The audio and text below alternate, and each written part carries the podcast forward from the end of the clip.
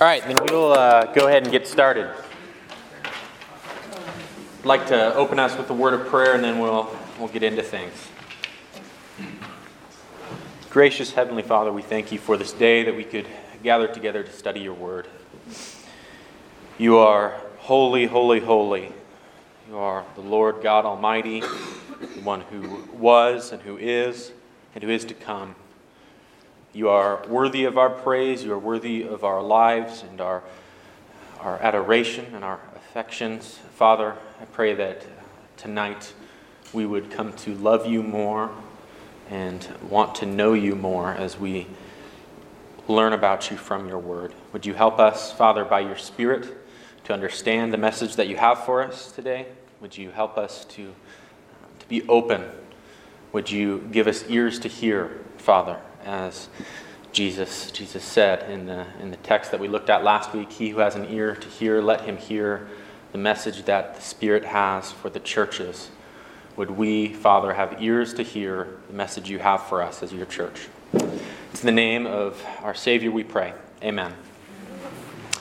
All right, well, uh, I gave some of those handouts. If you if you missed them from last week, if you again if you want want one, you can come uh, come get one.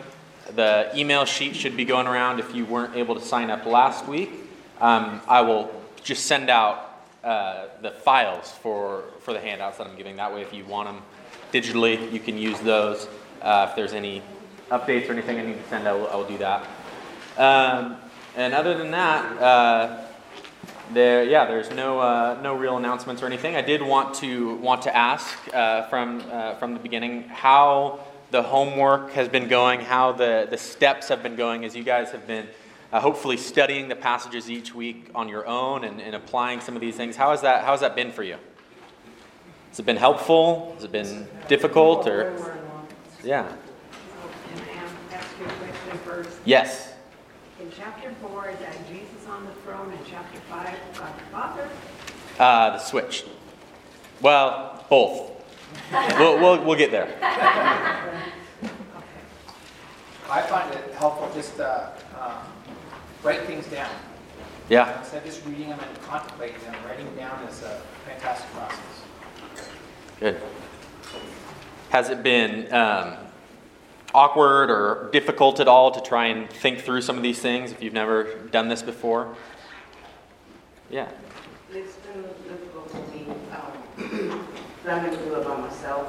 I did ask a friend to, in the beginning, to read with me, but we didn't read out loud on the phone. Yeah. And, um, so when I got ready to the next one, I texted her, okay, these two chapters we're gonna read. And she said, okay, and then we lost that. Well, I didn't contact her again, and she didn't contact me. So it's been difficult. um, Yeah. To release that it is by myself. Yeah. Yeah, it is. It's certainly great to study with uh, with others and in community, and that's why it's, it's great that we get to uh, be together and talk about God's word.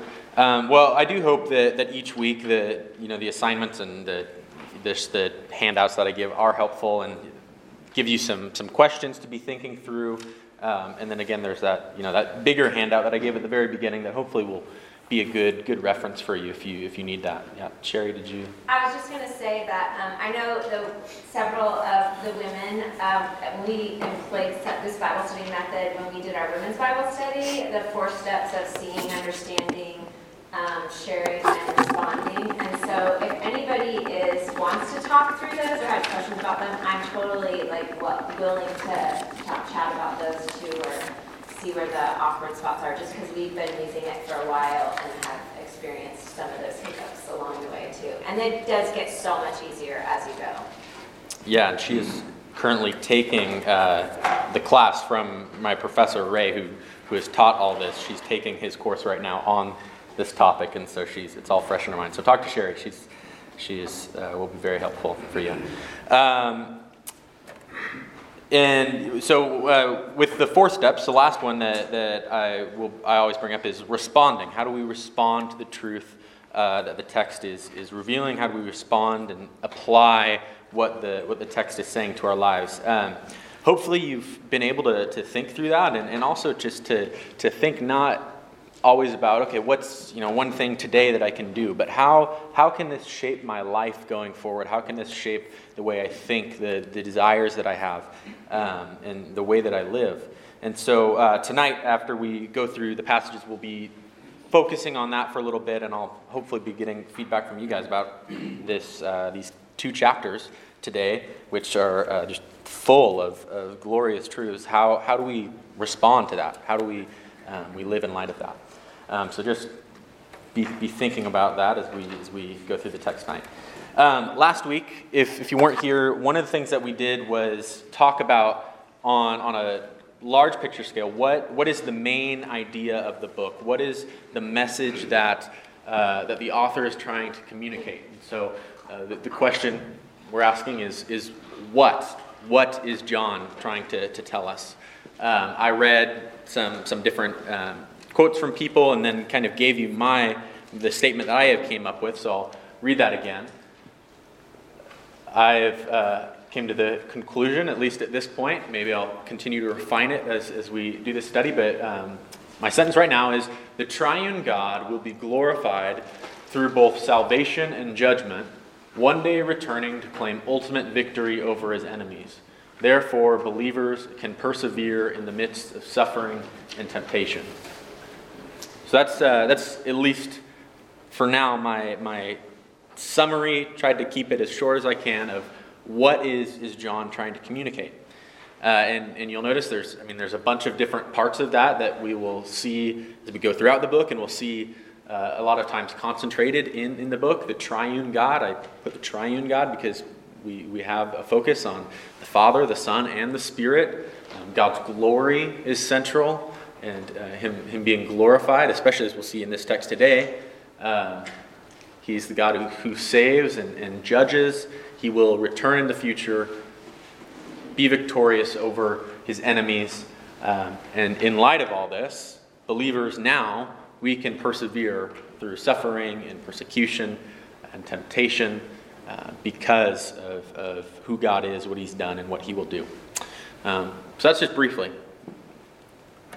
big big idea of the book and it's it's helpful. Whatever whether you're reading revelation or a small smaller book in the bible or a big book to think about okay what is the main idea of this entire book? What is the, the author trying to say? Because they're they're writing um, they're trying to communicate something and so it can be helpful to joel, joel was talking about writing things down to just keep drafting sentences of okay if i had to if i had to explain this in one sentence how would i how would i put it um, so that's, that's what I came up with. Um, along with that, I, I, mentioned some of the main themes. Here, here are just an overview of some of the themes the triune God, the sovereignty and glory of God, judgment, cosmic war and God's enemies, the new creation, restoration, and future hope, the people of God, worship and witness, and then perseverance. Those are all, uh, I think, central themes, and those all then together kind of formulate the, this main idea that we have. Here's a, a couple, couple quotes from um, some scholars I've shared from before. This is Greg Beale. He says The main idea of the entire book may be roughly formulated as follows The sovereignty of God and Christ in redeeming and judging brings them glory, which is intended to motivate saints to worship God and reflect his glorious attributes through obedience to his word. Um, Matt Emerson says, the main, main idea is remain faithful to God in Christ by the power of his Holy Spirit until he returns in glorious victory over all his enemies. Really concise, five words. Remain faithful until God returns, is, is what he says is, is the, the main idea. And I think that's for five words. I can't think of anything better. Remain faithful until God returns. Connected with the, the message the author is trying to convey is, is the purpose. Why are they communicating what they are communicating? We talked about what John is, is saying. Now, why is he saying it? Here is uh, what I came up with for that. John's purpose is threefold. One, to reassure suffering believers of God's sovereign control, future return, and ultimate victory. Two, to warn them against compromise. Three, to exhort them towards faithful worship, faithful, worshipful, and expectant living.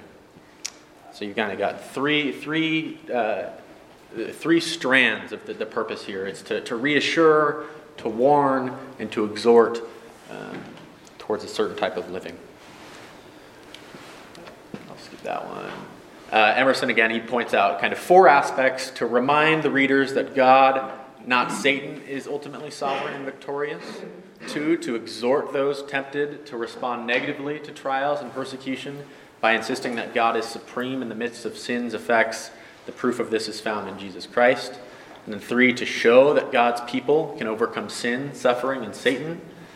Four, to encourage his readers to remain faithful to God in their present circumstances until Christ returns. So he, he says to remind, exhort, show, and encourage. Um, but we can uh, see at least the, the reasons John is writing what he's writing. And then when we keep in mind why John is writing what he's writing, then we look at what he's writing what he's writing. It will help us respond correctly. Because if John is writing for a specific purpose, and we are saying the text means something and then trying to apply it and respond in our lives, and it's different than the purpose that John is, is writing for, we're, we're actually um, betraying the author's intention because wrapped up in the author's intent of what he is meaning to communicate is why he's communicating. And so if John is if John is writing to encourage us uh, with the book of Revelation, and all we do is get really discouraged by it, then we're not responding correctly and we're not understanding it correctly. Um, and so when we identify what is the message of uh, the book and then individual passages, it needs to be in line with these purposes. Any questions there before we, we move into uh, our passage for today? Yeah, Gary. I just want to have a little bit of a picky question on statement you had there on your purpose. So what, what do you mean by expectant, expectant living? What were you intending to, to incorporate that? So, uh, expectant living, by expectant living, I mean um, a future focused, looking forward to the return of Christ and the completion of all the promises um, that He has, has made. We'll, we've talked about already, and we'll continue to talk about how um, we are currently in these latter days, and then when Christ returns is when they end. And so we look forward to the end of that. Um, and so it's, it's yeah, it's a, a, a by expectant, I mean forward looking, um, forward looking, looking living that is also faithful and worshipful. It is. Um, So is that somewhat equivalent to saying hopeful living? yes, yeah, yeah. It's another way of, of putting it. Thank you. All right, anything else before we, uh, we move on into chapter 4 and 5, our passages for today? Well, then let's, uh, let's get going. Uh, your homework was to read those, those chapters and to, to go through some of the questions, to um, try and pick up on some of the different things. And so I, I thought I'd just survey a few of the questions that I was pointing out, a few of the things I was hoping you might notice. And so, um, so first, did you notice the change in setting that occurred in uh, chapter 4? So, where is John now and what's, what's going on? Did anyone pick up on that?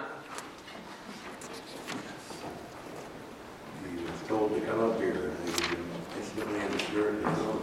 He was, yeah. He was in the Spirit in heaven. Um, there's actually four different times in the book where it says John was in the Spirit in a place, and it's kind of this shift of setting, uh, leads into a new series of visions.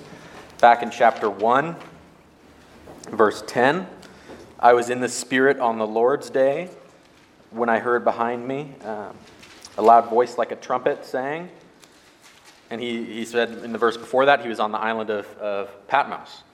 Now, here, chapter 4, um, he hears another voice like a trumpet, which tells him to come up here. And at once he was in the Spirit, and behold, a throne, and he was in the throne room of heaven. So you have this shift now as he's in the Spirit, in a throne room in heaven. Um, and the, this new series of visions is going to come up. It kind of introduces a new, new section of the book. Um, So what, what happens in these chapters? What, just don't have to explain in detail, but what, what goes on?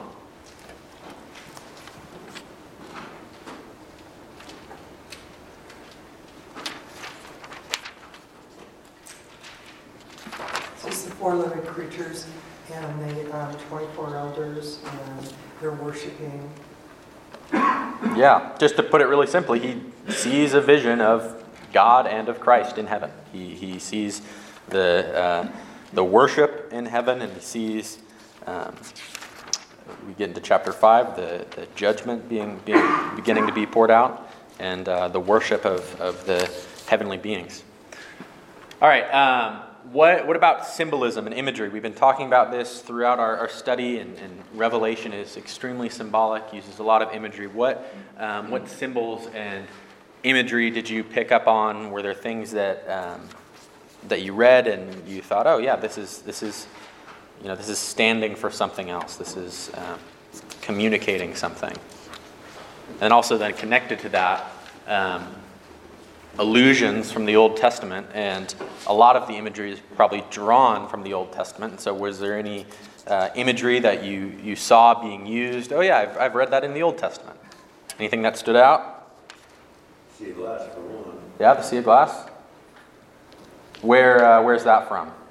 I'm not sure exactly where it's from. I was looking that up and I Yeah. it in. Yeah. Uh, Ezekiel 1 and 2 mentions the, the sea of glass in Ezekiel's vision.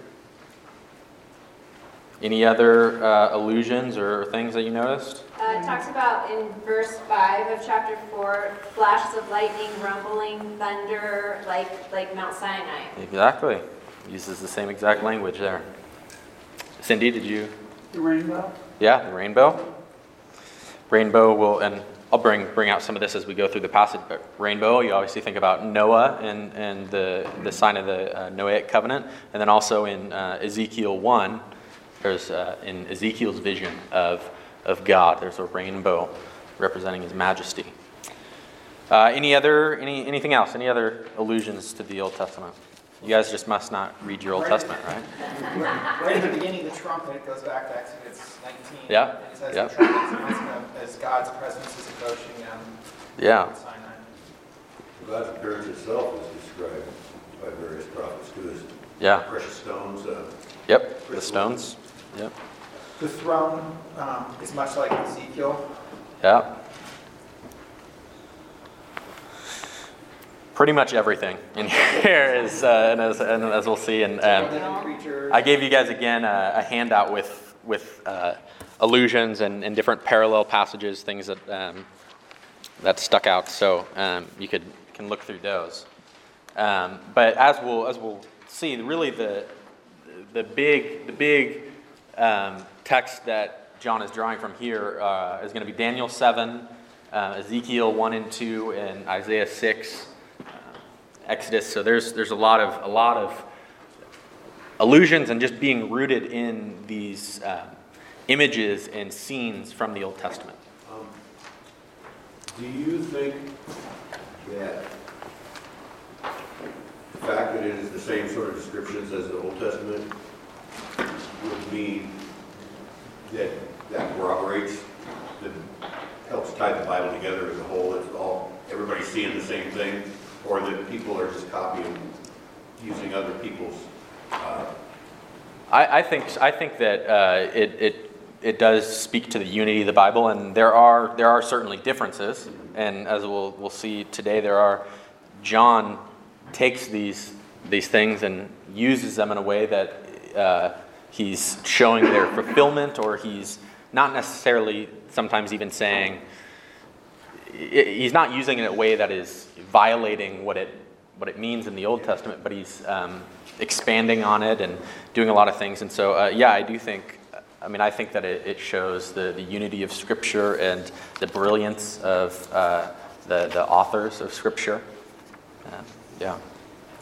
Well, I think it's particularly interesting when you think about the fact that you're talking about visions specifically that the prophets had, and then that John is having, that those are those the same images that we're seeing. Well, and especially when um, there's, you know, there's only a few visions of heaven recorded in the Bible, and they all match up. And then we get, you know, a bunch of Christian bestsellers. I went to heaven for 90 minutes. I got in a car crash and went to heaven, whatever. And they don't really look anything like the biblical account. And so that does, there's a lot of other problems with those, but that's, that's one glaring one. And so the fact that there is this unity does, I think, uh, uh, I, I think it is important.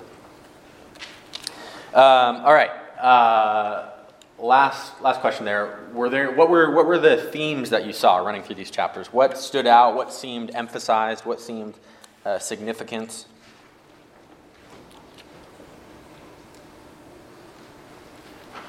It's even interesting to me that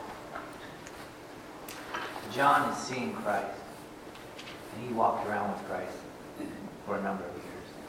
And yet, when he sees him in his glorified state, he's still, he's just, it's all like, oh, it's you, Jesus. Yeah. Look, I'm gonna run over and hang out with you because I'm comfortable with you. He's, he's still really astounded. Uh, yeah, he falls down. Yeah. Uh, I just, the repetition of holy and worthy in those Mm. two chapters. Yeah. So the 24 elders, why 24? That's an interesting number. Double 12, which is. It is. We will get there in a few minutes. Yes, it's an important question. That Jesus is, uh, the themes, that Jesus is the promised one, that he is the Mhm. fulfillment, he is the answer, that he is God. Yeah.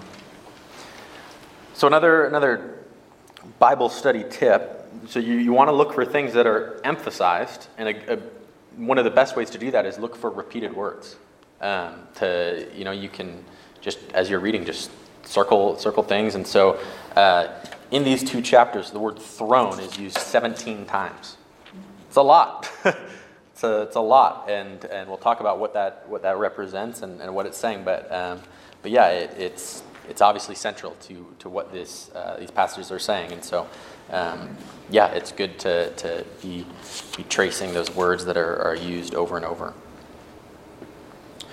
All right. Well, uh, as then we we get into the passage, brief brief fly flyby of what we've gone through so far. We went through chapter one.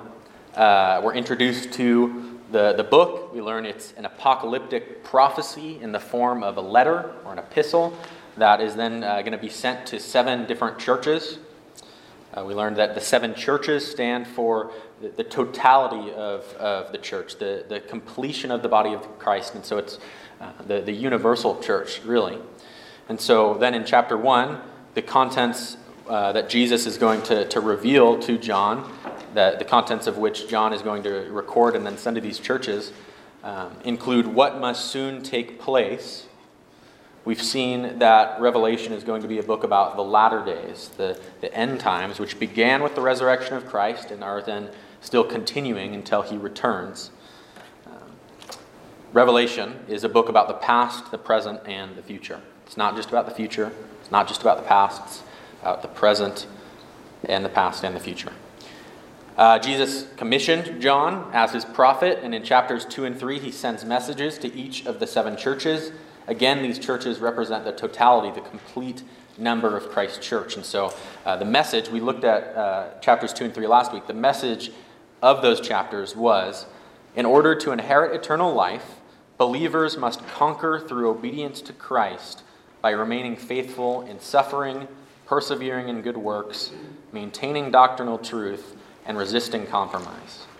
In order to inherit eternal life, believers must conquer through obedience to Christ. That is what, what those, uh, those letters or those addresses were saying. And so we too need to heed this message, just as all the other churches in John's time were expected to. This is, uh, then explains the repeated phrase Jesus said at the end of each address He who has an ear, let him hear what the Spirit says to the churches. This was the message for the churches, plural, for all churches.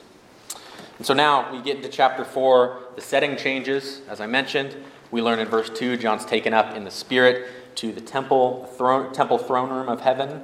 And then what we read in chapters 4 and 5 is then John's recollection of uh, the, these visions that he received there.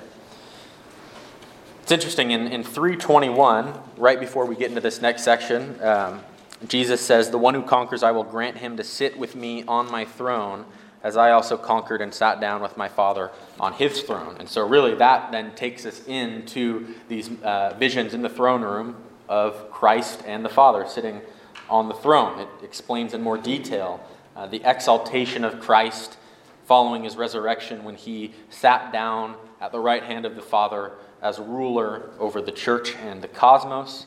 Uh, this was all accomplished by his death and his resurrection. And so I, I, talked about last week how the beginning and ending of a book often kind of give you a clue as to the main themes and the main points uh, you'll be seeing throughout the book.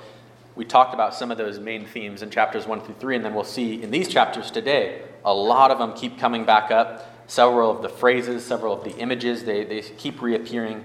And so um, it's, it's helpful to keep track of those, those things.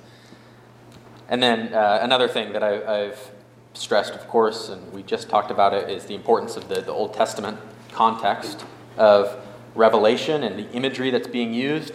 And so it's no different in, in these chapters. It's especially important here. Uh, it seems like the entirety of John's visions in chapters 4 and 5 are deliberately recorded with Daniel 7 in mind. And so uh, there's a list of parallels that I have. Take note of these. These are, uh, Greg Beale points these out in his, his commentary. So you start with a prophet who looks. Prophet then sees a throne in heaven with God sitting on it. God's appearance is then described. There's fire before the throne. There's myriads and myriad of myriads of heavenly beings surrounded the thro- uh, surrounding the throne. Books are opened, opened or scrolls. There's a divine messianic figure who approaches the throne. He receives a kingdom which will last forever. The kingdom consists of all peoples, nations, and tongues. The prophet experiences distress on account of the vision. The prophet receives wisdom concerning the vision from one of the heavenly beings. Saints are given authority to reign over a kingdom. And then the vision concludes with mention of God's eternal reign. So, like, that's a, that's a lot of parallels. And so he's clearly, uh, he's clearly portraying this in, in the same frame and context of, uh, of Daniel's vision. That's an, another thing, like you said, Kevin, with the consistency of what they see and what they, what they proclaim. Um, it's very, very much similar, and there's a lot of, lot of further connections there that we'll see. Um, so let's, let's just hop into uh, to beginning of chapter four. Did, did, Joel, did you have a question? No. Did anyone have any have any questions there? All right. Uh, I wish we had time to talk about every single verse. We don't, but um, we've talked about a few of these beginning verses and I'm sorry, I don't have the I don't have the text up there. I kind of ran out of time on my PowerPoint. My PowerPoint's kind of lame today. So hopefully you have a Bible with you, and you should. We're at a Bible study, so shame on you if you don't. Um, chapter begins with uh, the introduction of this new vision. John sees an open door in heaven, and he's going to be shown what must soon take place, or what must take place after this. You should remember this phrase what must take place after this from the very first verse of the book. When we read the revelation of Jesus Christ, which God gave him to show his servants the things that must soon take place. Um, I talked about the first week how here uh, John is alluding to Daniel, Daniel chapter 2, uh, verses 28 and 29 and 45. Uh, the important thing to note being that John is showing how what Daniel saw, which was uh, Daniel saw a vision about the last days or the, the latter days. Um, and now John is saying this is happening now, it's right around the corner, um, and we are in these last days. And so it's the fulfillment here. Um, New, the New Testament authors understood themselves to be living in these last days, and so the entire context of John's revelation is within this framework. John's vision here shares a lot of overlap from Daniel, uh, Daniel 7. We mentioned, uh, Kevin mentioned just other, other uh, parallels. So Ezekiel 1 has a, a similar, similar vision of, of God. Isaiah 6, um, in 1 Kings 22, 2 Chronicles 18. We, we also have these um, the, these descriptions of the throne room of God. And so there's, again, this consistency. And, and here, John is drawing on these, uh, this common uh, scene, this co- common setting here. And so then, as we go to, to verse 3, we read that he who sat there had an appearance of jasper and carnelian, and around the throne was a rainbow that had the appearance of emerald. This is obviously a very uh, majestic, majestic description of God. It draws on Ezekiel 1 26 through 28 um, in, in the stones that are, are used. And the, some of those same stones will be mentioned at the end of, end of the book as stones that are um, on the, the new, new Jerusalem, the city of God. And then in Ezekiel 1, as I also mentioned, the rainbow is used. It's, it's seen behind uh, the, uh, the figure on the throne that Ezekiel sees, and it, it is uh, equated with the, the majesty and radiance of God. And so here we are just introduced to, to this radiant majestic being sitting on the throne who John, John sees. Uh, again, I mentioned throne, used 17 times in these two chapters. The word is, um, is representative of God's sovereignty and his rule and his power and his authority. And so, again, um, because it's emphasized so much, that is one of the, the central, uh, central themes of this, this section. One scholar said this Revelation presents God's throne as the center of the universe. All creation finds its significance in orientation toward the throne and its almighty occupant.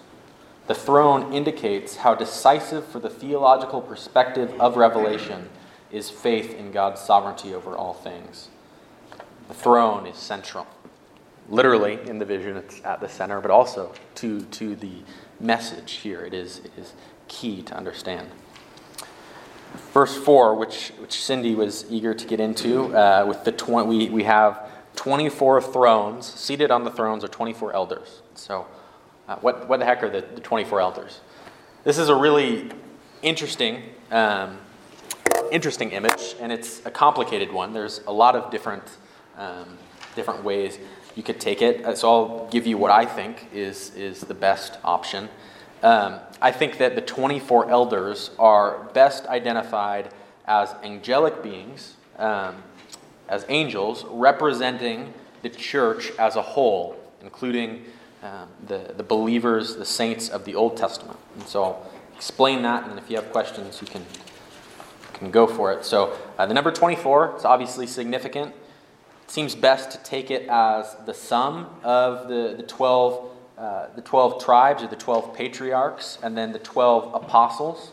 This is how the number is used at the end of the book. It adds them together as the foundations and as the gates of the, uh, the dwelling place of God. So 12 plus 12, you have, um, you have 24.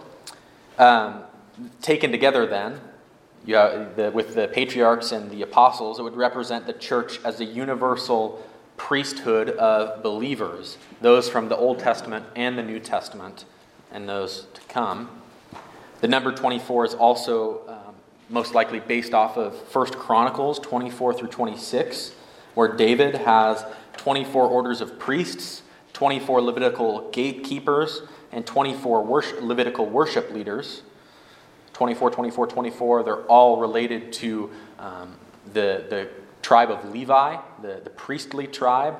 And so here, um, this would, would show how the 24 is representative of um, the entire people of God, but also the, the, priesthood of all believers, the church um, at worship. I also think that it's legitimate to see these 24 as represent as angels representing um, people because in the addresses to the churches, the angels of each church represented that church. So here you have 24 angelic beings, I think, representing the totality of the people of God. And also in Daniel 10 through 12, angels represent nations. And so you have this, um, this practice of angels representing larger groups of people. And so I think that, that here again, with the 12 and 12, of the Old Testament and New Testament believers being represented by, uh, by angels, I think that um, it's, it's uh, the likely source of the image. and also with, with the four living creatures, which we will see in these next few verses, I think it's best to take the four living creatures as representative of all animate life uh, throughout creation.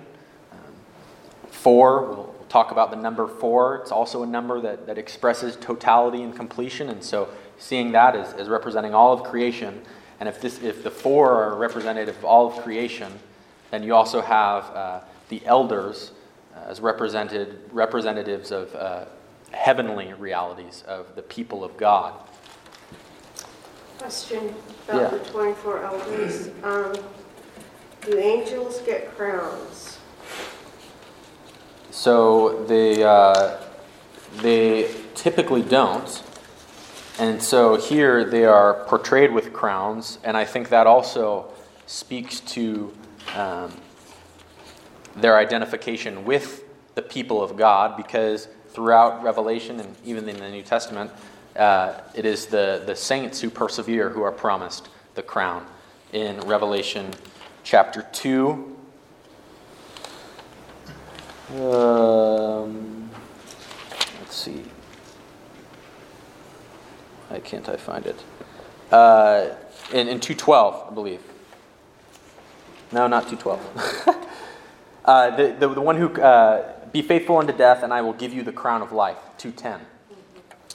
Um, in chapter 3, verse 4, the one who, or verse 5, the one who conquers will be clothed in white garments.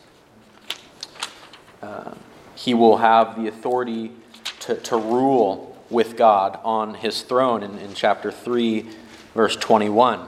And so the white garments, crowns, sitting on the thrones, um, it's not typically the, uh, the place of angels, but that is what's promised to the saints. And so I do think then, if they're representing that, uh, that larger reality, then if this is, um, it's linking these ideas and developing, developing them and showing how um, those who continue to, to persevere and those who overcome will receive that reward.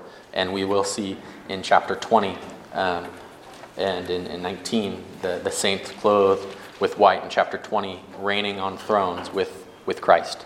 Um, so I, I think the reality being conveyed here is that through these images, is that the church is represented in heaven by powerful heavenly beings.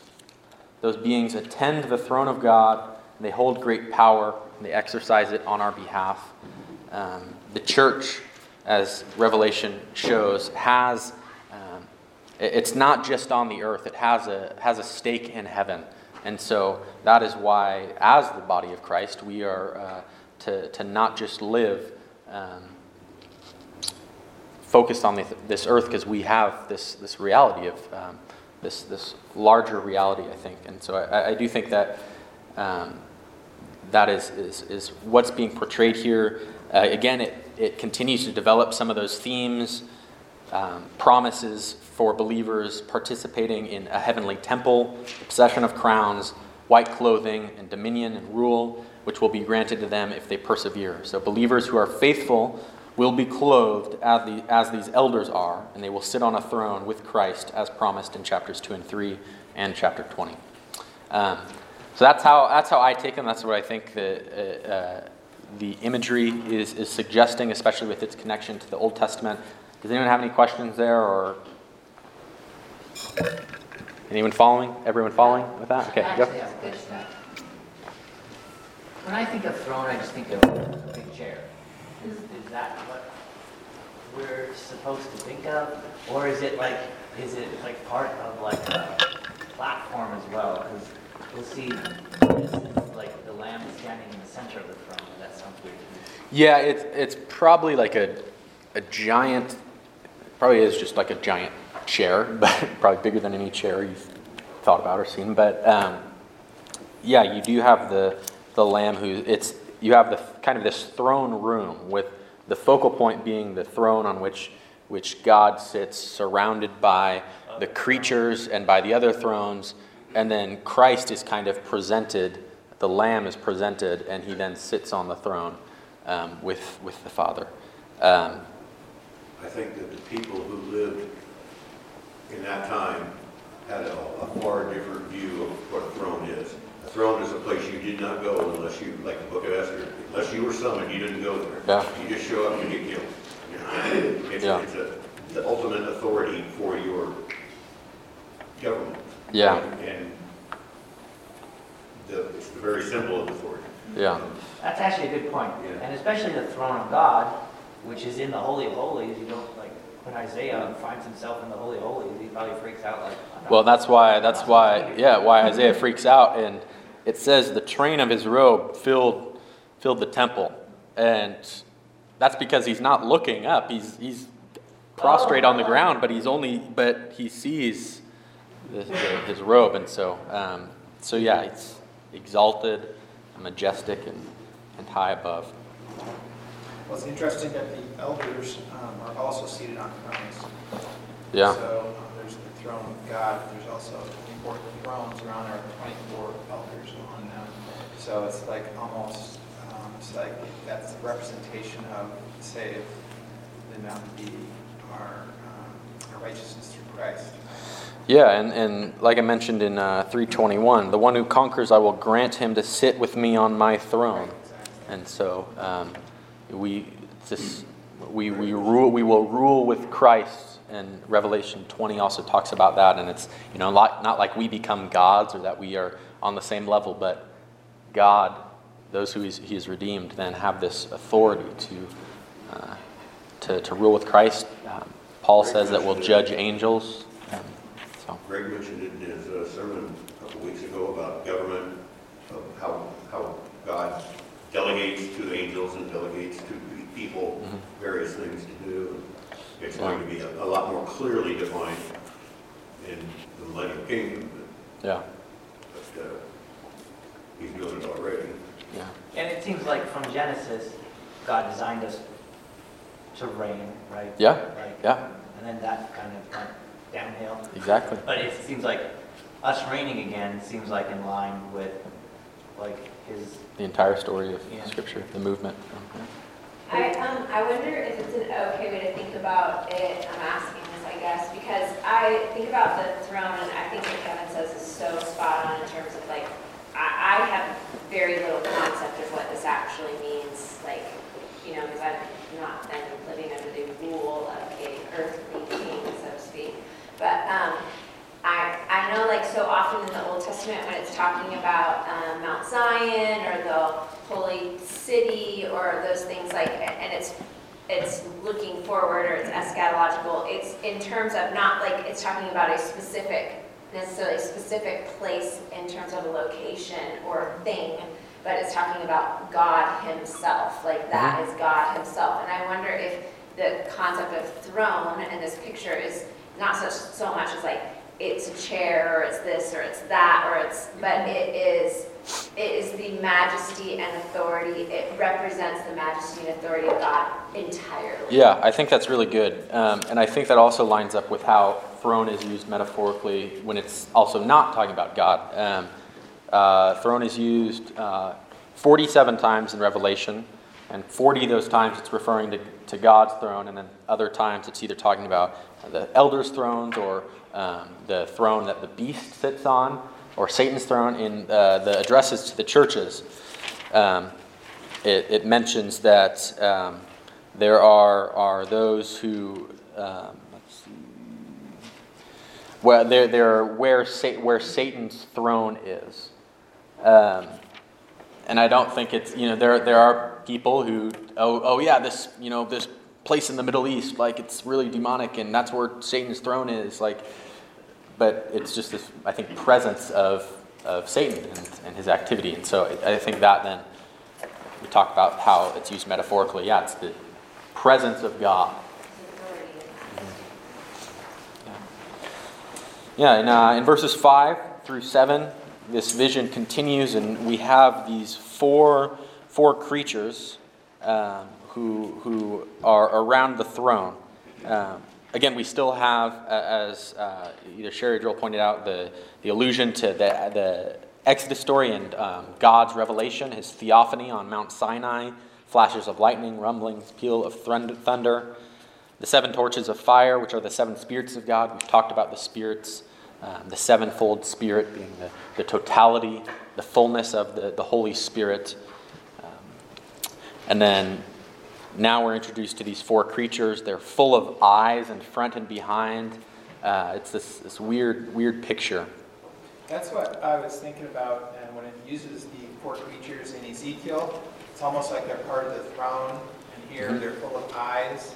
So it doesn't seem like if they're simply represent creation, there's, they're tied to God somehow, in his omniscience and omnipresence. Exactly. And I think that's what the eyes are. Um, yeah, the wings. Yeah, the, the eyes uh, that, that roam throughout the earth. And so uh, the four, I think, is, uh, especially in regards to creation, the number four is used to talk about totality. So you have um, the four corners of the earth, even though, you know, the earth isn't a square, but it's just uh, the, the four winds, four directions. Um, in Genesis 2, the four rivers.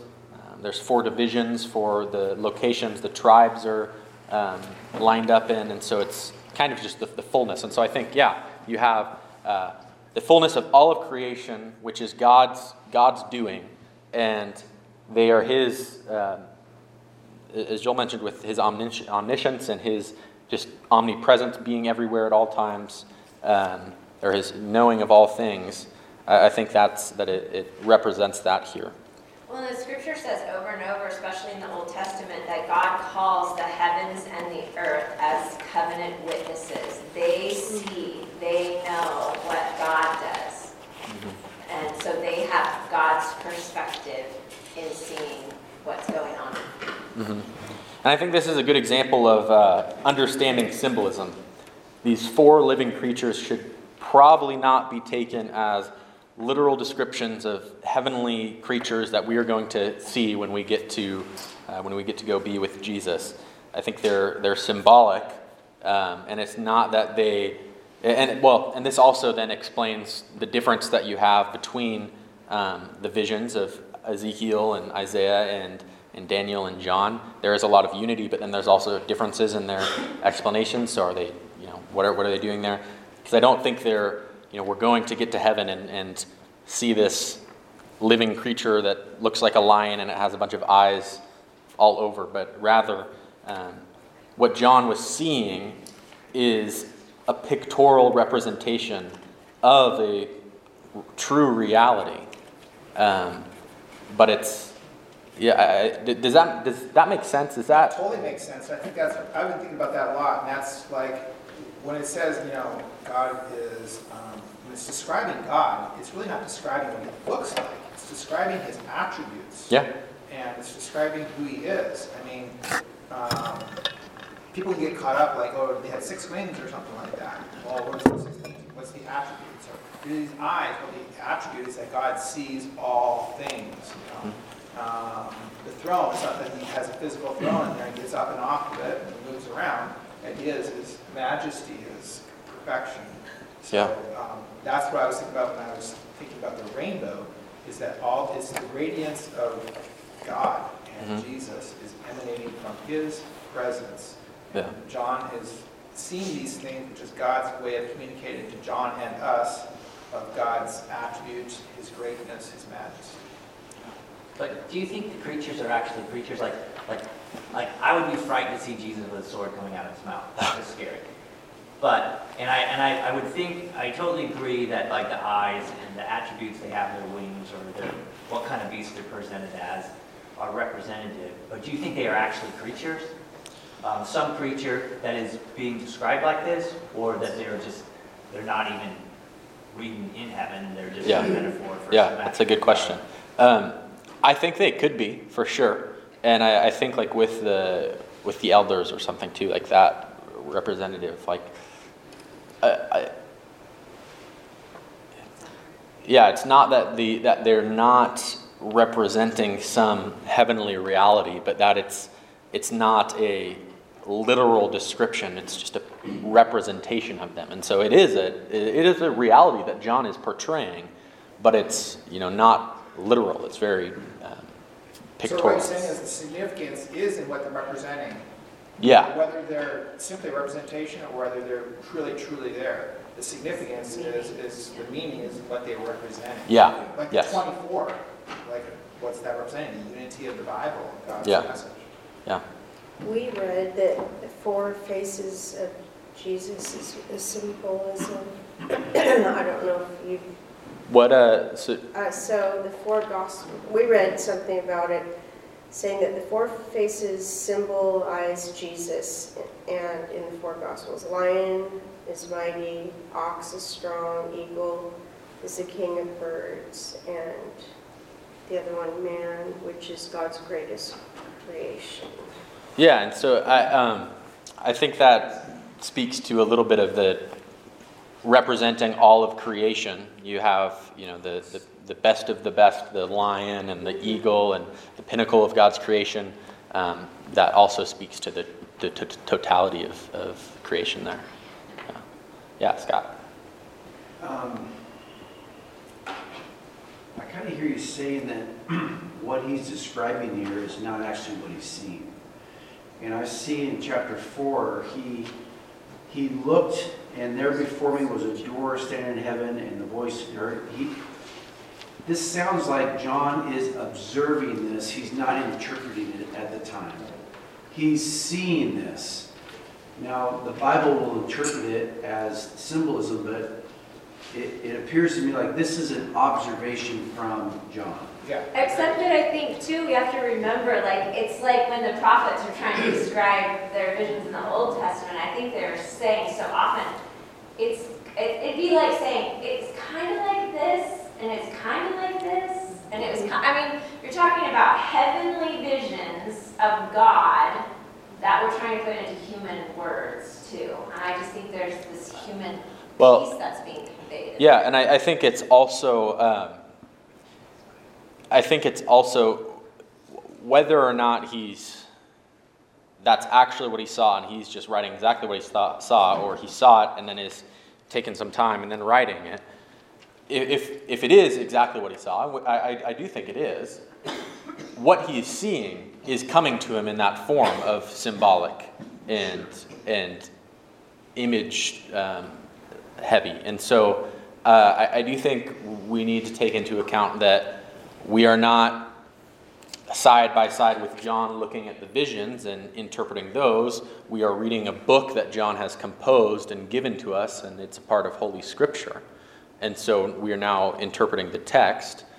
Um, but if that, but if this is what John is just seeing, I think, I think God is communicating in, you know, what better way for him to to communicate these things than with the, the, the language of the Old Testament and to be uh, laden with all of these symbols that he should he should have this um, this foundation in.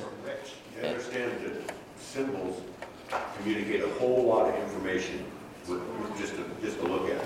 And it takes, as you grow as a Christian, you'll be able to understand more and more and more of the information that you're looking at. As the church grows as a whole, they'll be able to understand more and more and more of the information from the same vision, the Bible. That's why you can read it and learn more and more and more from it. It- There's a whole lot of information there, and you can't get it all in the first sitting, like we're doing right now. We're, we're- Yeah. we're figuring it out, you know. Yeah, and so I, I think that there is certainly a part of it that you know how could he possibly record like everything that he saw in all of its majesty and complexity, uh, and so it, like he had to have been at a loss for words some ways, but also that um, yeah, I, I think that what whether again whether it's just being revealed to him in this way and he doesn't change at all, or if he's seeing the significance of these things and then then sh- communicating it with imagery, I think that um, we kind of end up in the same place of having to figure out what does the imagery mean. So Okay, I'm a little confused. Because what I'm hearing is that if I saw a black cow, that's what I saw, but because I saw it and I said it, then it's not believable. That's what I'm hearing in this, when John said he saw and he looked and he saw. And these things, I mean, if, if he saw them and he wrote them, then who would have said they're not true? Because That's what I'm getting you're saying. And it's not agreeing with, with my spirit, because if these men are inspired by God to write what they see, then I'm, confused. I must have missed something. So it's, it's not, I'm, I'm absolutely not saying that he's, you know, this isn't true. I absolutely believe it's true. But how you communicate truth is dependent, I think, on, uh, on genre. And, and so that's why I, talked about the beginning about different genres because um, Colossians, like we're going through on Sunday mornings, is going to communicate truth very differently than an apocalyptic book is going to communicate truth. And so the, the truth, the meaning, is what the author intended to convey. And so if he is conveying it with imagery, we then have to figure out what he's trying to convey, not just look at it, oh yeah, he saw he saw four creatures. Okay. What does it mean? What is he trying to represent? And so um, we're not we're absolutely not saying that it's that it's not true or or even that this didn't happen. I absolutely believe it happened, but we're looking at now God has inspired the text of Scripture. He's inspired the books, and so um, we are to read the books and to then figure out and interpret what it means. And, and I think that there's a whole host of, of tools that we can use to, to help us do that responsibly. And I think one of the ways we read responsibly is by respecting genres and the ways that you communicate differently. And so I think just applying a flat method of taking everything literally all across the board, it just it doesn't work. And and actually no one you know does it. So um, so we have to choose well what is what is symbolic, what is being conveyed in imagery, and how are we going to interpret it? What does it mean? Um, and there also is, I mean, just in terms of, of categories, a difference between me seeing something and describing it and writing it down, and then um, John, an apostle of God, getting a heavenly vision and then writing it down, and it becomes a part of uh, it is inspired scripture. And so there's a bit of a difference there. Does that does that help at all? Okay. It is interesting because there's those two parts. Because God gives him this vision, like through his eyeballs and through his ears, he has these images and sounds coming in. But then the Holy Spirit is also with him later as he sits down to write this account. And like both, he's God's with him both times. Exactly. to instruct both. And and I mean I don't I don't it doesn't make much sense to me that he's writing all of this on the go, just kind of scribbling these these notes. And, and I do think that there's hints that he has put this together with the opening that he writes. He writes this um, this introduction and also this conclusion. I think that he is recounting and re, uh, retelling what he has seen. And so that's different than the vision that he saw, though he did see a vision and he's telling us about what he saw. It's different than if we are just, you know, there next to him looking at the vision. He has embellished it. Maybe that's not the right word, but he's, he's framed it in terms of this book that he has now written and is, and is trying to communicate. And so the distinction that I think I'm making is between the text of Scripture and then the event that it's talking about. Um, when we're studying the Bible, we're studying the text that God has inspired. We just whipped out a picture phone and taken some pictures. Yeah, I know. You should have just recorded it. Yeah. The video. Yeah, hear me. Well, I was going to say, when, uh, when Christ came down as a man, he died, and he was resurrected and represented as a man, and they talk about him as Lamb of God in uh, the Gospels, but um, here he actually sees Christ represented as the Lamb that was slain. So it's representational of Christ in that sense. We know, we know who he's talking about specifically there. Yeah, he didn't just, you know, like magically transform into a, a lamb and then he it switches back to With seven horns and eyes. Yeah, yes, I know we only have two openings here, so. yeah. Yeah. This Jennifer. Um, So I wish I thought of this at home, so I would have researched it. But, um, so everything that we're learning about here in these two chapters, the throne room um, in heaven, is this the throne room in heaven that we will see? Does- Is this, um, so back in the end of Revelation, we see in chapter 20, there's the great white throne judgment. Chapter 21, we have a new heaven and a new earth. We have the new Jerusalem coming down. Um, And then it describes there's no temple in this city. The temple is the Lord God himself, the Almighty and the Lamb. There's no need for sun or moon. The glory of God gives its light, and the Lamb is the Lamb. So I'm just wondering, um, kind of what we were, you were mentioning, Sherry, and I was really in it with you. When you're talking about, it's just sort of the, it's the, the the feeling and the sensation that you have that, that what heaven really is, what the throne room really is, that is irrespective of place Mhm. and time.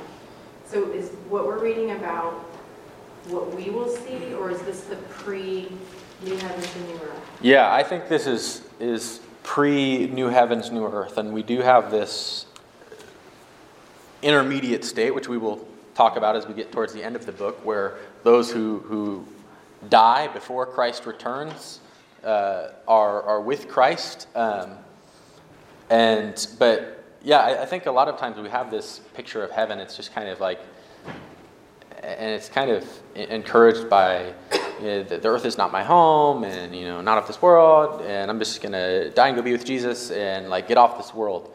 But that's not what the really the, the ultimate hope of the gospel is. It's the restoration of all things in heaven and earth. And so um, if you die before then then you go be with jesus until that day when heaven and earth are are reunited and brought back together. And so um, so yeah, here's where I, I think again, um, talking about the fact that the book isn't just future, and so this isn't this isn't just future, and then you'll go there and then come back down, but it's a, a present reality, and then um, the future reality being the new heavens and the new earth, and so um, yeah, and uh, in terms of whether or not like if you were to go be with Jesus right now, would you see this throne room? I, I do think that it's that no, I don't know exactly what it would be like, but it's, um, I do think that it is highly symbolic in communicating like these things about what the presence of the Lord is like right now. Uh, yeah. Good questions. Is there is there any anyone else who has has anything? Super good. I think for me, that's where keeping in mind what we've talked about as the premise for this is so important because I, I'm going to start tripping out about like, is this wait, is this what it's going to look like or whatever, instead of think, keep continually reminding myself, like, okay, no, why is, what's the point of why John is showing me this picture right now? And the point is this. Yeah. In verse 8, uh, these four creatures, they, they begin this hymn. Holy, holy, holy is the Lord God Almighty, who was and is and is to come. When we, uh, when we encounter kind of this interruption in, in the text, we've been, um, been getting this, this recollection of these visions, and then we get this, this poem, this hymn, this song. Uh, it's important when, when you see these types of things, it's kind of like it's a break in the pattern. It stands out. And uh, a lot of times, even in your Bibles, it'll be indented if it's poetic. Um, my, my professor, Ray Lubeck, he, he likes to call this HDT uh, for heavy duty theology. Sherry renamed it uh, high definition theology. Um, the point is that when it's interrupted like this, it's, it's really significant. And the author, they, when they, um, when they in, interrupt kind of the, where they're going with this poetry, um, it's, it's going to be communicating a, very important theme or a summary of the main point the author is making. And so we'll, we'll see it when we, if you look at all of the, if you just read the parts in your Bible that are indented um, in these chapters, I think you have a pretty good idea of what the main point of the chapter is. Um, another example, and uh, I, would lo- I would love to just talk about this all day. I think this is the coolest thing ever. In, um, in the Pentateuch, the, the first five books of the Bible, Um, there are lar- large sections of, of narrative, of story, and then there's a poem. The narrative is always describing something that happened in the past. The poem is always looking forward. It's always um, eschatological. It's always future oriented. And so when we think of Genesis, we think it's a book about the past. Um, and in some ways it is, but the, the main points that stick out, the heavy duty theology or the high definition theology, um, are looking towards the future. Genesis 49 um, is, a, is just saturated with, and it, it, Genesis 49 begins with, um, this is what will happen in the last days. And then you, you get this, uh, there's, it's saturated with Messiah and this future coming king. Um, and this, this chapter that we're in right now actually alludes to Genesis 49. So, but that's an example of how you get this break, and especially when, when it happens with poetry. Um, it's really important. So look for these. Uh, they'll stand out, especially if it's indented, but, um, but these are also just beautiful as you read through the worship of um, those in, in uh, the presence of God and the words they say. Here we have holy, holy, holy. Where else? Where's that come from? Does anyone? Isaiah 6, uh, where Isaiah gets this vision of the throne room and says, Holy, holy, holy. It's an important word, and I, I think that it's one of those kind of Christianese words. We say holy all the time. What does holy mean? Um, we often hear that the, the root idea of holiness is, is being set apart or being separate from. Uh, and so when we're talking about God, his holiness means his moral purity and his divine um, transcendence, his superiority, his otherness. Um, in all reality, I don't think that definition is very helpful. Uh, I don't actually think that that is what the word means. I don't think that holy means set apart. Um, the, the most basic meaning of the word is consecrated or devoted. So in Scripture, it operates within the context of covenant relationships and it expresses commitment. So when it comes to God, then, for Him to be holy means that He is completely devoted to his covenant and to his own standards of righteousness and justice. And those standards um, set the covenant. So he's completely devoted, and that's why we have the, the holy the holy days, the holy um, the holy items, the holy people. They're people who are devoted for a purpose. They're consecrated um, to God, and so purity then is a result of being holy in the biblical sense but it's not the meaning of the word. And often Scripture talks about God's um, transcendence, his superiority, and the fact that he's holy, but um, doesn't mean that they're directly connected or synonymous, that it's the meaning of the word. So, holy, he is, uh, he is devoted. And here, in, in these chapters, he is the repetition of holy, holy, holy. He is completely devoted, devoted to, uh, to his, his justice and his righteousness and his glory in these chapters, and also to, uh, to saving his people and the covenant he has made. Any questions there? I just want to make a comment. Uh, we read across that these creatures have the ability and insight greater than man to worship, and they exist to worship, and they do it intelligently. And our lack of seeing can be that it can hurt our worship. Yeah, and I, I love if you look at verse uh, verse eight. It says, "Day and night they never cease to say, Holy, holy, holy is the Lord God Almighty." And then verse 9 And whenever the living creatures give glory and honor and thanks to him who is seated on the throne, the 24 elders fall down before him and worship him.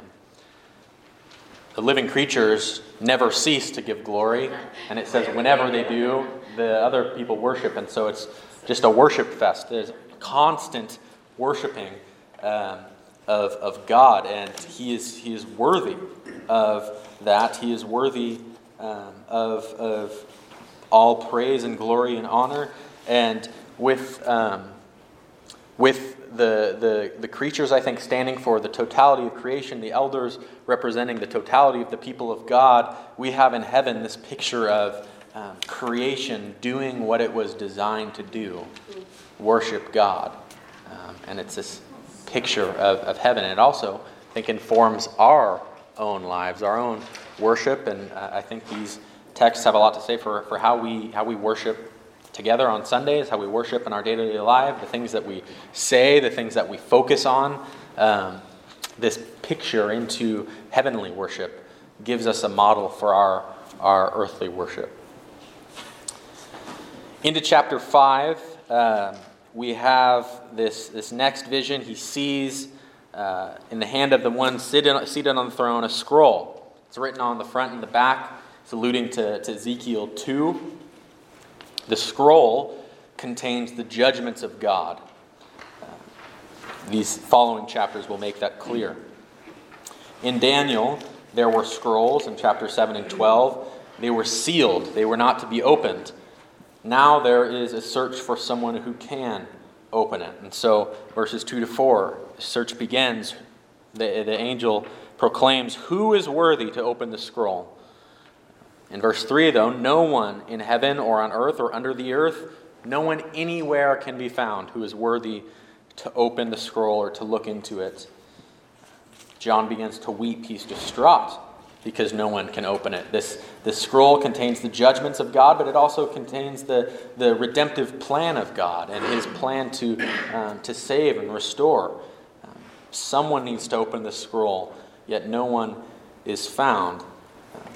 We are, though, I think, expecting Christ to be the one who can open it because, as we, we've talked about, this, um, these allusions to Daniel and how John sets the, his book in the framework of the last days when we know uh, the Messiah would, would come, and um, we are now in these latter days, and so uh, Daniel was told to seal them up until the latter days. We're in them. The, the scroll should be opened. Opening the scroll represents authority in executing the divine plan of judgment and redemption, which is contained in the scroll. Again, who is worthy?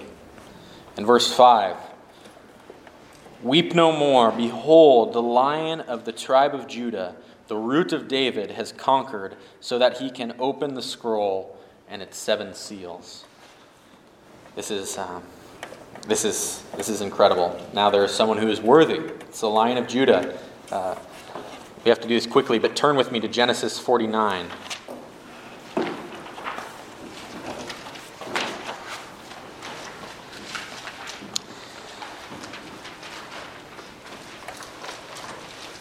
Genesis 49, verse 8. Jacob is uh, telling his sons what will happen in the days to come or in the last days. Verse 8 Judah, your brothers shall praise you, your hand shall be on the neck of your enemies, your father's sons shall bow down before you. Judah is a lion's cub. From the prey, my son, you have gone up. You have, uh, you have been, um, you have been raised up. Another way you could translate it. He stooped down he crouched as a lion, and as a lioness, who dares to raise him up? The scepter shall not depart from Judah, nor the ruler's staff from between his feet, until tribute comes to him, and to him shall be the obedience of the peoples. Binding his foal to the vine and his donkey's colt to the choice vine, he wash, has washed his garments in wine, and his vesture in the blood of grapes. So, verse 9 and 10. Uh, there's going to be a future king from the line of Judah. Uh, he's going to be the lion king. Scepter shall not depart from him. His, he has washed his garments in wine, his vesture in blood of grapes. It's interesting to see the way that the scriptures then continue to interpret this. In Isaiah 63, we have the servant of the Lord um, who is covered in um, is covered in grape juice. He's covered in the blood of his enemies that he is judged. And then in Revelation 19, we have Christ covered in, in blood as he, he executes God's wrath. And so, uh, so here's the lion cub. Now, then, if you go to, to Numbers 24, and by the way, that was that section of, of poetry, the HDT. If you go to Numbers 20, uh, 24, we have uh, Balaam providing an oracle. He's supposed to be cursing the people of God, but he, he can only bless them. And, uh, let's see, 24. there- There's, I mean, there, oh, there's so much I could talk about here. Um, his king shall be higher than uh, Agag, and his kingdom shall be exalted. There's a lot I could talk about. It could say uh, his, his king shall be higher than Gog. Gog is mentioned in Revelation 19 and 18. Uh, God brings him out of Egypt and is for him like the horns of the wild ox. He shall eat up the nations, his adversaries. He shall break their bones in pieces and pierce them through with arrows. He crouched, he lay down like a lion, and like a lioness, who dares to raise him up? Blessed are those who bless you, cursed are those who curse you. Um, again, I could talk all day about how, how cool this is and what's being developed here, but we have this future messianic king who's going to rule and reign and defeat his enemies. And that's what we, what we expect here in, in uh, Revelation 5. What about the root of David? If you go quickly to Isaiah 11.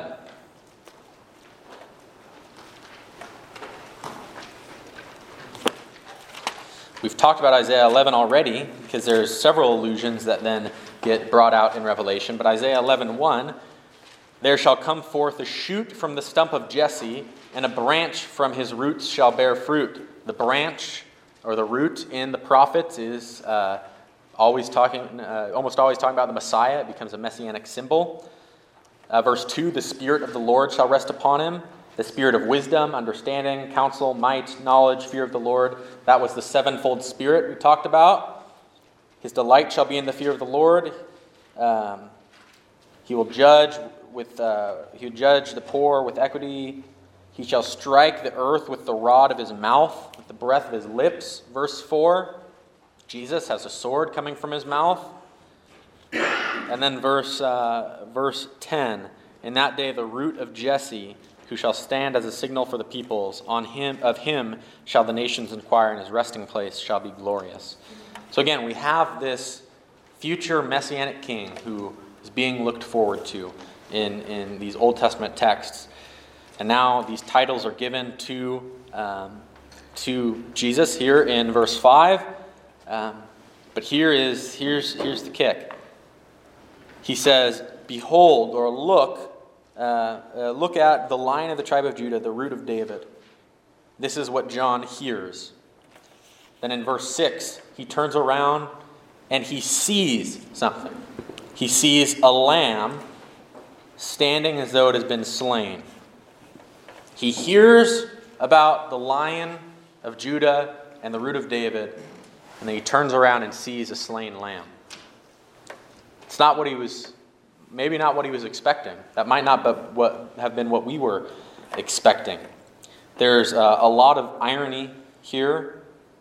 The, the, the, the, the irony is that um, Jesus became the, the, the one who conquered. He is the messianic king. He is worthy because he laid down his life, because he sacrificed his life um, and was faithful unto death. Not that he, he came in and wiped out all of his enemies and uh, established some political rule on earth, but he laid down his life, and it is for that reason then that he, he has conquered. Um, it's, it's a striking, striking description, and it's, it's beautiful. I, I tears come to my eyes when I read this chapter. And there's, you know, I, I, as I think about John, and there's no one who is worthy. And then, ah, behold, you have the lion of Judah, lamb, or the lion of Judah, the, the root of David, and then it's the slain lamb, Jesus, who, who laid down his life. And as what we see in um, the rest of the hymns in this chapter, it is because of his, his, uh, his death, it is because of the cross that Jesus is, um, is the conqueror. The almighty conqueror. He is the one we are now to imitate. And because he is the one who conquered, it, because, it is because he is the one who conquered that he can then exhort the churches to uh, be faithful and to overcome. It is coming from, from the fact that he is the one who has, has been faithful and who has overcome. The slain lamb imagery is drawing from the Passover, uh, Exodus 12, and Isaiah 53, especially Isaiah 53 7. Uh, obviously, Isaiah 53 is a, is a very, uh, very, very well known and beloved text. Um, but Isaiah 53 7, which says, He was oppressed and he was afflicted, yet he opened not his mouth, like a lamb that is led to slaughter, and like a sheep that before its shears is silent, so he not opened his mouth. The whole chapter is, is really relevant. I have a Um, yeah. Um, Do the um, Jewish people just uh, look at the first five books of the Bible, or do they read Isaiah? And how come they don't recognize? Do they just refuse to read it? Uh, no, they do. They do recognize it. Um, I mean, don't they recognize Jesus uh, they, they don't recognize Jesus. Um, there, there, there, is a mess, there is a messianic hope. Um, and all throughout Jewish history, there has, they have, they've interpreted that as about the Messiah. There was then, with the rise of Christianity and Christians saying, oh, yeah, this is about Jesus, and them saying, no, it's not. There were alternate interpretations that came up saying, oh, no, this isn't about a one single person. It's you know representing the nation of Israel. All these things, um, but yeah, I think it's it's an important question because I don't I don't think I don't. It has to be Jesus. It is Jesus, and so um, yeah, uh, a lot of people I think are they, they still are waiting. But- They're blind. and it's yeah, and and and well, and that is what Isaiah's Isaiah's entire uh, ministry was going to be about was about hardening the hearts of those who who already were refusing to to believe. What I do know, I uh, work with a traditional Jewish guy, and they still evidently teach in synagogues that Jesus is pretty much just a joke. Yeah. You know. He was a womanizer, a drunkard. uh, Yeah. That's what they, what they teach him. Uh, so Jesus here, the slain lamb, he has seven eyes, which are the seven spirits. And again, is he, you know, does Jesus just, he all of a sudden he got five more eyes and he became a lamb? No, it's representing the fullness of the spirit upon him. We've talked about the sevenfold spirit. Uh, horns in uh, in the Old Testament they represent power. Uh, a lot of times became associated with uh, the Messiah. If you were in the Psalms Bible study, um, it's a, a, a theme in, in the Psalms, the horn that will be, be raised. And so he has the fullness of, of power and authority. Um, it's a symbol of strength. Christ's death, again, he overcame, he overcame his enemies. He overcame sin and the powers. He not only died to redeem people, he died and he overcame, uh, overcame his enemies. This is the, the slain lamb. It's, it's something that we could, we could dwell on and we should dwell on. Um, it's the favorite title of Jesus in Revelation. It's used 27 times. Um, he, he became, became king because he laid down his life. Uh, verse, verse 7, just to quickly go through some, some more of these things. He, he became, again, he, he got this authority because he was faithful and because he conquered. In the, the last verses, 8 through, through 14, um, there's a few things that I, I, I wanted to, to point out. Um, the fact that we have the elders and the living creatures who fall down and worship the slain lamb speaks to the divinity of Christ, right? Because only God is worshiped. John actually says that, or was told that in Revelation 22 9. Um, he falls down to an angel. He says, Don't worship me, only worship God. Only God is worshiped. And here we have um, these creatures falling down to the slain lamb. The slain lamb is, is God. Uh, again, in verse 9, I, I, just, this is so incredible. Worthy are you to take the scroll and to open its seals, for or because you were slain, because he uh, laid down his life, because of the cross, he is worthy now to take this authority to uh, execute judgment. And the rest of verse 9 By your blood you ransomed people for God from every tribe, nation, from every tribe and language and people and nation. This is an important text about the, the atonement, what Jesus did on the cross. It says he, uh, he ransomed people for God by his blood, or he purchased people for God by his blood. The death of Christ uh, was, a, was a definite atonement. It completed the job that it set out to do. The atonement didn't just, Jesus didn't just die and leave, leave it up to um, people to just seal the deal, that it was somehow lacking and, and it needs to be, be completed. Um, Jesus died, he redeemed a people. He died to, to save a people from every tribe, language, people, and nation. And, and that nation is uh, that, that this, this people, this multi ethnic people, uh, he is made into a kingdom and priest to our God. It's, it's, a really, um, it's a really beautiful verse about the atonement and um, gives me, me hope because my salvation, my, um, the, the satisfaction of, uh, of the divine wrath due for, for me and for us. It's not dependent on, on me completing the deal and, and, and, and making some decision that, that oh, okay, the atonement's finally, you know, there it's satisfied. No. Jesus died for me. His blood ransomed me. Um, it's a beautiful, beautiful verse. And also we have the, again, every tribe and language and people and nation this is a multi-ethnic people from all over, all over the world. Um, I talked about the slain lamb as uh, connecting to the Passover lamb. God um, unleashes these, these plagues on Egypt, these mighty acts of his, his power that then um, brings out his people from captivity. He saves them. He saves them, brings them to Sinai, uh, enacts a covenant with them, and and intends for them to be a, a kingdom of priests to him. And now, and, and that failed. The, uh, it, it, it um, not because of his doing, but the, the hardness of, of their hearts. Um, and, and it was always said that it would, that the new covenant was coming. Um, and now you have the, the true Passover lamb, Jesus, who dies, frees his people and saves a multi ethnic people, not just one, one uh, nation of Jews, but people from every tribe and tongue and nation.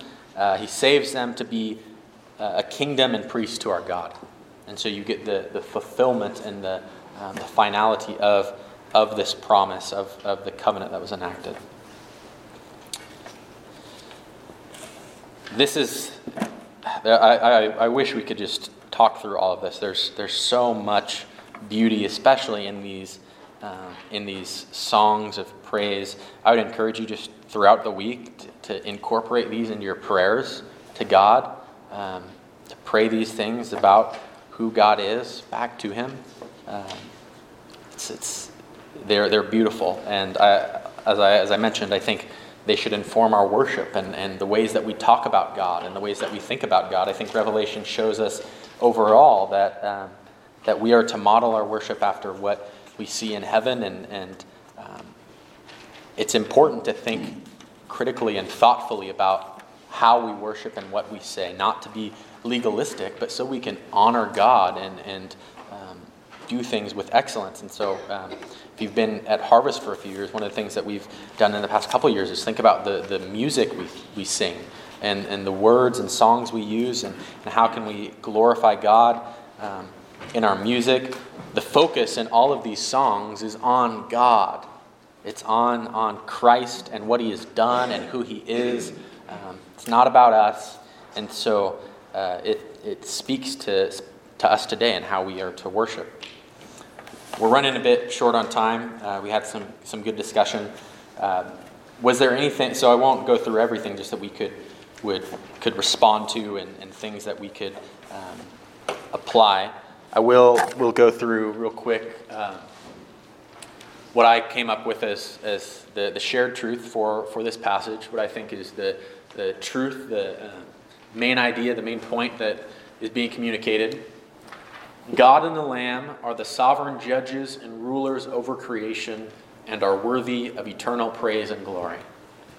God and the Lamb are the sovereign judges and rulers over creation and are worthy of eternal praise and glory. And so, in light of this, and in light of, um, in light of the themes that we've talked about, the sovereignty of God, his, his complete control, He is the one um, in all of this who is at the center of the universe. Even if it doesn't seem like He is in control, He reigns supreme. We will continue to see throughout the book this truth. The worthiness and glory of, of God in Christ, the way that creatures respond in worship, and also in, in salvation and redemption. I think these are some of the main themes of uh, these, these chapters. And so, how, how can we respond to this? What, what does it look like to, to live in response to this, to apply this to our lives? How does this change how you live? How has this impacted you? I'd like to hear these last couple minutes from you what, uh, what you guys think and what, what the Spirit has stirred in you over this, uh, this past. Ever since I first understood who he is, and this just is a crystallizing, crystallizing definition, I've lived in constant gratitude. Um, And always, even, no matter what the circumstances are, you know, circumstances are just irrelevant, pretty much. Just stick with his word of truth, you know, Yeah. which are the scriptures, just stay in them, and saturate yourself in them. Yeah. This word is faithful and true, as uh, it says in Revelation 22.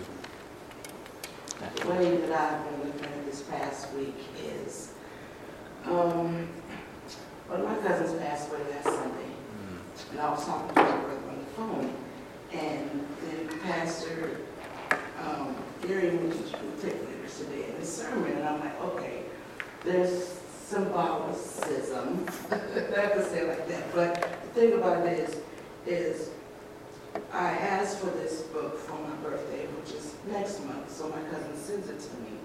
And, um, I forgot what I was gonna say, um, oh, he was, he was saying, you know, I said, my birthday's not until next month. And he said, well, you know, cousin, every day is a birthday. And so I said in response to that, yes, every day is a new beginning. So that's, it all ties in with revelation and life and Christ, and that's just been my go-to this past week, is every day It's a new beginning, a new blessing, and so, um, yeah, and new hope, and it's just, you know, God is good all the time, you know, so it's, it's been a new awakening every day. Yeah. One thing I did was I said, Holy, holy, holy is the Lord God Almighty who was and is and is to come over and over again. Mm. Because I was thinking, if they're saying it constantly, maybe I should try to say it. Yeah. And so I'm driving and doing it. So good. It's awesome. Anyway, yeah. Yeah. That's such a practical way of, of, uh, like applying, truly, obviously, that's what you're doing. But, uh, because I was just thinking, like, for me, it's so much about, like, having my mind keep thinking rightly about who God is, because I'm just so dull, I just forget so quickly that this is the picture of who Jesus is, who God is, and so, like, that is just such a great way of reminding myself Yeah. what that is. Yeah, and the, in the scripture, it certainly calls us to do things and to, to act, and, and there's behavioral things that we can do. Uh, but another, another big part of, of God's revelation is, is informing the way that we think and the way that we, uh, the way that we dream and imagine and our desires and uh, just the, the underlying assumptions that we have that form how we live our lives that sometimes we don't even think about that, uh, that God's Word shapes and, and um, be, makes us more like Christ. And so, one of, the, one of the ways we can do that is by reminding ourselves of these truths over and over and over. Because, like you said, Sherry, we, we, we forget so easily. Things come up in our lives and in our days that are important, but um, we, we just forget so, so easily. Um, and, and again, with the focus on, on God's sovereignty in these passages, God's sovereignty can be really the source of, of so much, uh, so much trust and hope. Um, I think it's the only source of hope. The only hope I have is if I have a God who is in control of all things. Um, yeah, one of the things I've been doing this week is, is just uh, copy and pasting into a you know a Word document and printing out the the four little or the five uh, hymns in this passage and praying those and saying those over and over. Um, that's a, a similar way to just get our get our minds and hearts focused on these things.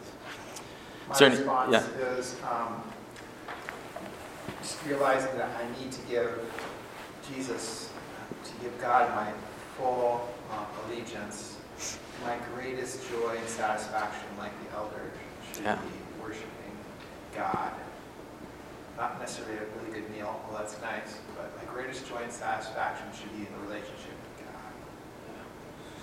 Yeah, God's God's ultimate goal in everything is his glory.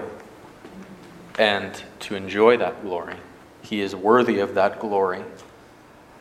And he desires that his creation enjoys glorifying him forever. If you've, you've heard of um, the, the Westminster Catechism, we did a catechism here for a while. Um, the, very first question is what is the chief end of, of man? What is, the, what is the ultimate purpose of man? Um, to enjoy God and glorify Him, uh, to glorify God and enjoy Him forever, is what, uh, is what they say. Um, it's a, a very well known pastor, uh, John Piper, who um, takes that and he changes one word. He says, uh, The chief end of man, or the, the, the ultimate aim of man, is to glorify God by enjoying Him forever. And so, um, this, this task that we have, that we were created to glorify and honor God, it's not something that you know, we've just got to put up with and we've just kind of drag along and do it because we have to. But no, that we find true joy. Jesus said, I have come that you might have joy and, and joy abundantly. We find true joy when we are in right relationship with God and when we honor Him and when we obey Him and we understand His love for us. And um, Revelation, I think, helps us to do some things to, to see that, but also to, to rearrange our, our thoughts and our desires so that we, we are in line with that. Anything else anyone wants to, to share before we close? Well, I think you said that um, a lot of people are scared of Revelation, they're scared of reading it. And the more we read, I read it, the more I understand who God is. He's holy, he's worthy to be praised, he has a plan, he wins in again, in the end against death and evil. And so even though some things I don't understand if they're literal or if they're symbolic, and I try, but there'll be some things I don't understand. What I do understand is God loves me and He has the best plan for me, and He has a future, eternal future for me and for those who believe. So I could kind of relax and just enjoy reading it and Yeah. try to figure out, but if I don't understand anything, it's increased my faith. Yeah. That's beautiful. And that is exactly what I wanted with this. And so we're four weeks in and I've accomplished my goal, so, uh, so we're good. Uh, but that, that, is, that, is, that is my goal, is that, that we, would, uh, we would see the big picture and we would um, not get necessarily bogged down in all the details that are important, but to, to understand uh, the message which you just articulated beautifully, that, uh, that there's, a, there's a future plan. God loves us and He's in control and all things are going to work out. So. Well, uh, well, great. Peace be with you all. Um, you can, the, you can go over the, the homework assignment. It's, it's nothing crazy. It's just similar to what I've been doing. I already have it handed out, so don't have to pass it out. But, um, but yeah, it's great to be with you all. Do you need us staff? Uh, that would be great if I could get some, some help doing that.